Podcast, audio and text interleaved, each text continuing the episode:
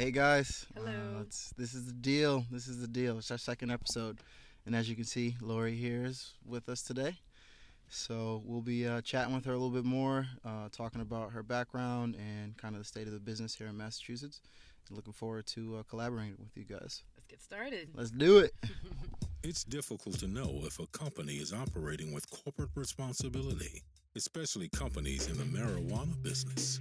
The Deal podcast is a socially responsible marijuana influence network sharing value in topics from urban affairs, entertainment, and traveling.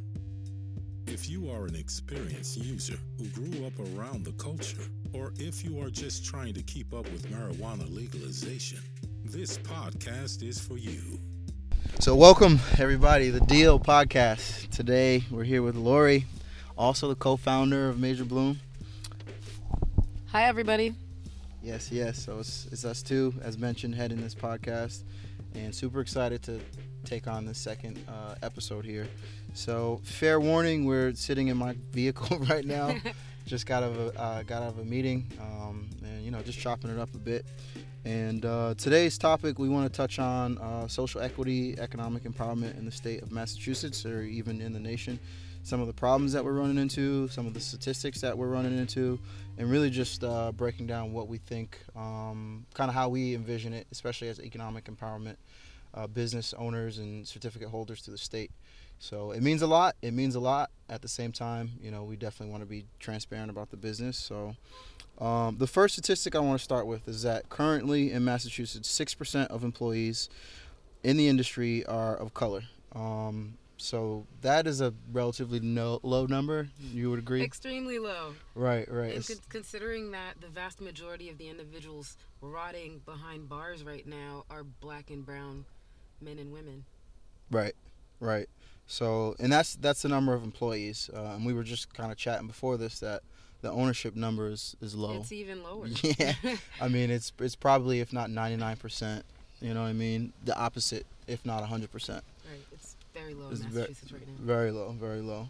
Um, so yeah, I mean, with Laury um, ha- being a lawyer, uh, you know, working in the field for two to three years after law school, you know, she kind of found uh, a different way in terms of a passion that really hit with her, and you know, I was hoping that she can kind of share with us kind of how how we got here, and where you know the industry or the market Massachusetts is, is heading in terms of economic empowerment and social social uh, economic opportunities.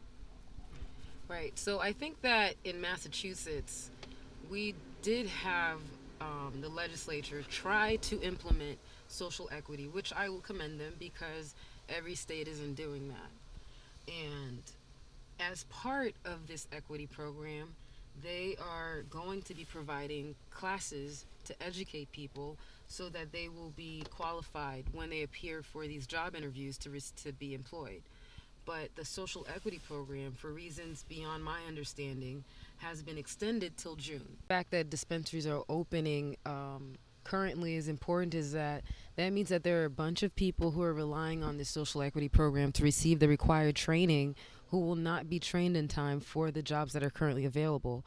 And what's what that's effectively doing is locking those particular individuals out of the employment market. And so the way that I've tried to combat that is by through a consulting company that I own. I host events, educational events, and I partner with um, community uh, organizers, pardon me, who are already in the industry trying to implement these educational programs to teach um, about the regulations, best practices, just so I can ensure that there's some level of, of information that is currently out there and available for individuals who are waiting for um, the social equity program to get started in order to receive it. Right, right. So when you talk about some of the uh, entities that are, you know, kind of going through the process now and slated to open, those really aren't part of the economic or even social programs around the state. Right. Many of those companies that are initially opening are uh, RMDs, which are registered marijuana dispensaries, who are already operating in Massachusetts before uh, adult use became legalized. Okay. So, what what would you say the if three three points? What are what are the main differences between the RMD process and the the recreational process now? Um, the RMD process requires you to have half a million dollars in li- liquid assets in order for you to even apply for a license. The adult use um, uh, market uh, requires you to show proof of funds, but it doesn't have a dollar amount attached to it. Okay. So that's one of the largest it, uh, differences. Another difference is the medical um, the medical regulations allow you to have a vertically integrated model. So it requ- so with the RMD license, you can cultivate, you can manufacture products, you can retail, and you can also deliver. Um, in the adult use regulations, the licenses have been divided into individual uh, activities. So you have a retail license, you have a delivery license, and you can apply for all those licenses individually. Right. Um, also, the last thing that's very important is medical regulations do not put a cap on the square footage of the canopy of the cultivation facility. So, conceivably, um, you're limited to three cultivation locations, but you can conceivably have a canopy size that exceeds 100,000 square feet. In the adult use um, regulations, you're capped at 100,000 square feet. Wow. Okay. So in in terms of the size, uh, when RMD is cultivating and even the vertically integrated, I guess pretty much what we see now is that a lot of these places are stocking up on inventory, essentially. Um, and with that being said, there there is something written in the law in terms of rec that if you're not using all your canopy or you're not selling all your canopy, then you have to taper back. Is that the same for for RMDs as well? No. Okay. All right. That's that's good to know. Right. um, and I, and I know you and I we've had some conversations about about quality, right? So these guys might be producing, uh, you know, mass amounts and sitting on it, and you know, one of the big things is in Massachusetts is a, is the cooperative as well, and the craft and the craft. Can you talk a little bit about that and how that relates to um, the retail compared to medical? So the craft cooperatives are designed to um, engender people working together um, in order to establish these these uh, businesses. The craft cooperative marijuana cooperative license does not allow you to retail. What it does allow you to do is to have an unlimited number of locations from which you can cultivate. Um, you're still capped at 100,000 square feet. One of For the- craft? for Craftism? craft, yeah. Okay. And you have to. One of you have to have filed taxes as a farmer. So one has to be a farmer, and then there are uh, residential uh, restrictions. Okay. Um, you also have to abide by the cooperative principles. It's something that the state is really pushing Right. because they want individuals to get together and for there to be massive ownership to kind of break down the traditional pyramid structure. Um, More like industry, yeah, industrial. Mhm, Makes sense. mhm. and a lot of and a lot of grassroots organizers are helping people Right. um, develop these co-op co-ops. Right. So that that goes for all you farmers out there. You know, if you do own a farm in Massachusetts, you know there's uh, there's an avenue for you. There's an avenue for you. So the other thing that you know we wanted to touch on um, is is the fact that Laury, she went to Suffolk University and had the opportunity to teach probably one of the first cannabis classes, if not the first. Uh, it's one of the first. One of the One of first. the first. It's the first at Suffolk. The, f- the first at Suffolk? Yes. Yeah. Yo, did you hear that? The fucking first. She's a fucking pioneer here. That's it. Man, that's crazy. That's crazy. So yeah, let's let's talk a little bit about that experience. I had the pleasure of meeting some of your students. Um, very enthusiastic about the process and kind of what we're going through for Major Bloom. Um, but yeah, just uh, let's hear a little bit about the content and you know, right. your so, when I was first starting out in the marijuana industry, I sought out the help of a lot of consultants, many of whom I am sad to say were not as qualified as they as their prices led me to believe. And it and I identified a dearth of really great service and really well trained attorneys in the industry that weren't prov- that weren't providing services that were cost prohibitive for those who would be social equity and economic empowerment Gotcha. applicants. So just to circle back there, you're saying that you've met a lot of good attorneys, I've met good attorneys, but they're their expensive. price. Okay, I got you. And I've met a lot of people who are expensive Right. who didn't have the qualifications to earn that amount. Right. So there's a tax on even people who shouldn't be providing services of that caliber. And so I decided that I'm going to fix it by training attorneys Right. to how to operate um, in this industry. So I, cr- I developed a course, I pitched it to the dean, and the dean liked it, and he allowed me to teach the course. Wow, wow, that's amazing. Yeah. You guys heard it here. I, I mean, I don't even think I knew that. as long as we've been working together, I didn't realize that it was the first. You know, It so is. that's that's really special. Uh, I know we had talked about before that you're not doing it this semester. No, I'm not doing it this semester. It's it it takes a long time, Right. and you know, with our business moving the way that is, I think it was better that I take this time off. I will probably teach again in the fall. Right. Um, I heard that a lot of students are very upset that the class is not being offered in the spring. Right. Right. Man. Well, that makes. I mean, if you do it once once a semester, you're just building up anticipation. Right, right. Hopefully, though, I, what I would like is for so I have two interns that I took on from the course, and hopefully I can do this thing where I teach in the fall and they teach in the spring Right. Right. because Okay. they're they're seniors, so they'll be done. Wow. And as of now, they're probably the, some of the most knowledgeable people in the industry right now when it comes to regulation in, in Massachusetts. So Absolutely, absolutely. That's that's really exciting. I think uh, you know uh, you hear it from me often. I'm grateful to have a partner like you. same. Yeah, seriously, and it's just uh, it's just really special to be in an opportunity and, and really be methodical about how we're how we're making moves here. Um, and, and, and with us, I mean, you know, you, you're kind of heading us on, on the on the legal front and taking care of a lot of the uh, the you know the legal work up front that I don't even I don't even know about, right?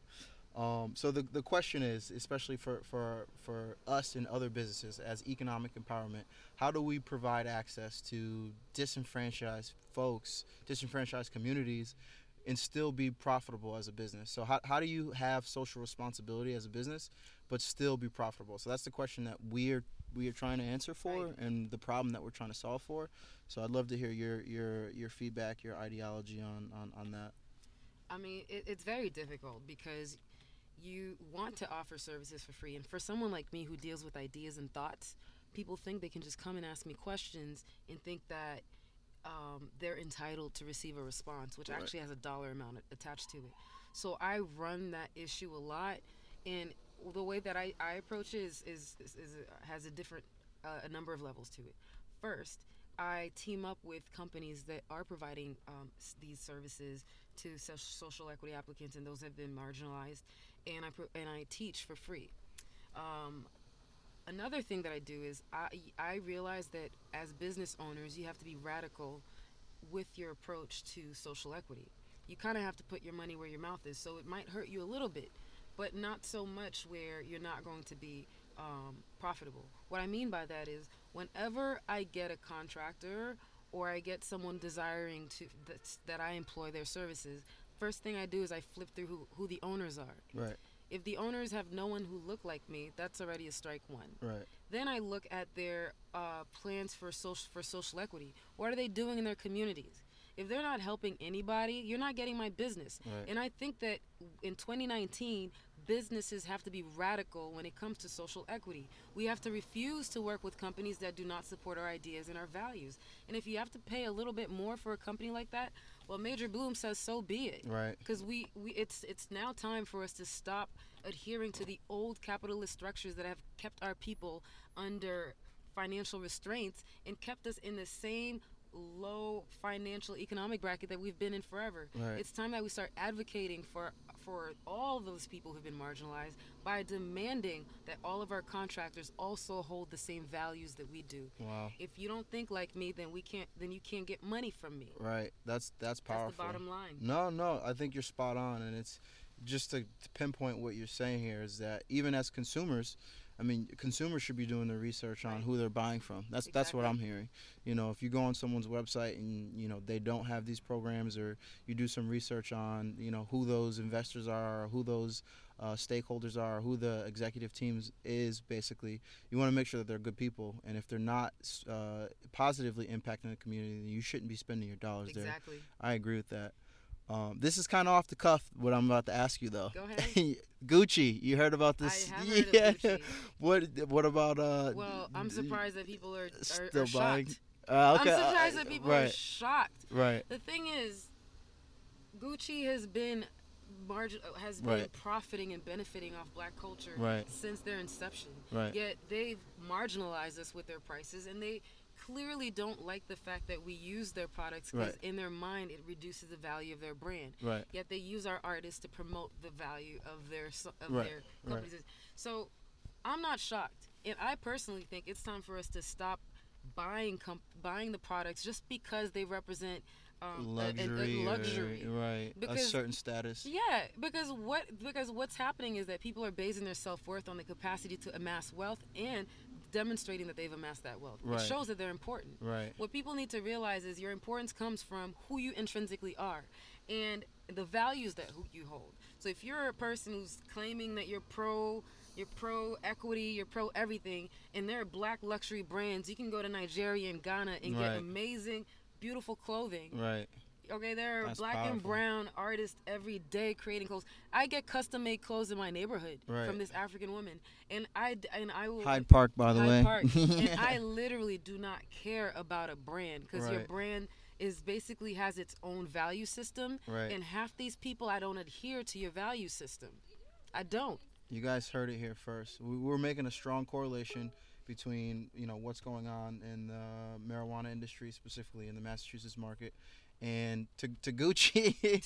basically, you know, just understand the the responsibility of a corporation, um, and we really want to be able to take a look at um, the disenfranchised. I mean, we have to, like, we we have to, uh, us, me and her, as colored people, as black people, as African Americans in, in America, you know, in this industry, we, we there's no reason, there's no way that we could, you know, progress without looking at the social impact. exactly. Um, so I know it's kind of off the cuff like correlation with Gucci. They're operating their luxury brand, but in light in some of the more recent scenarios here where they've straight up disrespected Right. people, which is fucked And up. I also you know? think that what's what's annoying to me also as an attorney is whenever something has a black face to it, they expect it to be discounted. Now, I am one of the top marijuana attorneys in the state. I mean, let's just we can almost say the, the country. because there are many of us around, right? Right. And so, people will go to a white man and he'll say he'll charge them X amount. They will not argue.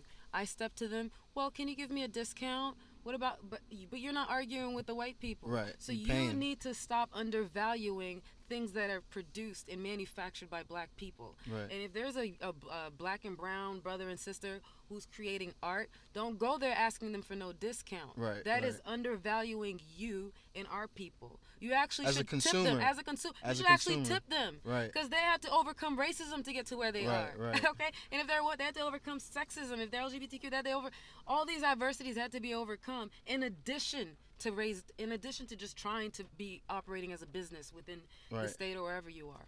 So yeah, tip them. That's I mean, game, yeah. guys. That's game. Yo, seriously. Um, wow. So that that's very powerful, and I I think you know part of what we're doing here is just opening the dialogue, um, and, and just just being honest and being transparent. So. Um, what do, what else do you think, Laury? Any anything else for this for this episode, or Um, any last last thoughts? I think my last thoughts are always this. I would need everyone to be honest with who they are and take actions that are authentically rooted in your values. Do not try to ascend to values of things that are outside of you. For example, saying I need to have Gucci to show that I have wealth so that I can amass value. No. Right. Know that the value is you. You don't have to add anything else to this planet but being yourself.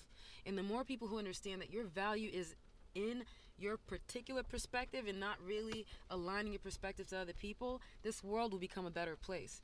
And so my only advice is let's remain rooted in, in our authenticity. Authenticity. We like it. That's what we're about here at Major Bloom That's and it. Greenlight Solutions. Boom boom. As you guys heard, Laury, uh, you know, she is a lawyer and she does provide uh, law services to other businesses as well. So um, that's that's that's the movement. I'll amend. I'll say consulting services. consulting services. What did I what did I say? law. Law Because I don't, services. technically practice law anymore. Got you, got I, you. uh, I oversee the entire process of licensing. I have Right. licensed attorneys on my team right, who, right, who do the legal work. right. And it's it's not it's not easy to to, to make this happen in, in the marijuana market without it. So as I always say, I'm super grateful to partner with her. Same. And you know, this is a platform just to tell our story, and we're doing this because no one else is doing it. Exactly. so uh, we don't you give don't a fuck say about the narrative, right. it for you. exactly. We don't Then give a they'll fuck paint about us. it. They'll paint us as Right. these poor little black people Right. trying to struggle. We ain't poor. yeah. And I'm not talking about financial. We're No, we're talking talking- about in terms right, of spirit, right. in terms rich, of ingenuity, in Rich. terms of our friendships and Rich. respons- Yeah. all rich, all rich. And so I don't like that narrative of these Right. struggling economic empowerment applicants that we're victims of a system. Right, Nah, we are conquerors. And that's what we want people to see. And that's the energy that I want to awaken in other people that they're conquerors. Don't let the narrative of victimhood be yours. Right. You guys heard it here first. This is the second episode. That's it. Oh man, we're excited. so we will uh, we'll check in probably in a few more weeks here. Yeah. And give we'll you an update. Yeah, keep it going, keep it going. So much love to you guys, and thank you to Laury, of course. You're welcome. Thank you Absolutely. for All the right. opportunity. Nah, nah, we'll keep it going. We'll keep it going. So um, we'll talk to you guys soon. All right, peace. Bye.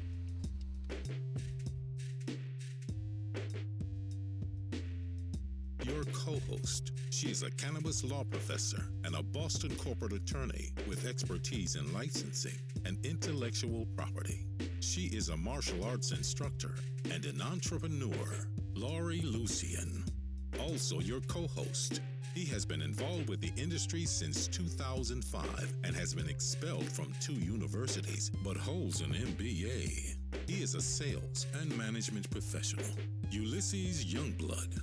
Together, Laury and Ulysses are the founders of Major Bloom, a thought leading marijuana distribution company based in the heart of Massachusetts.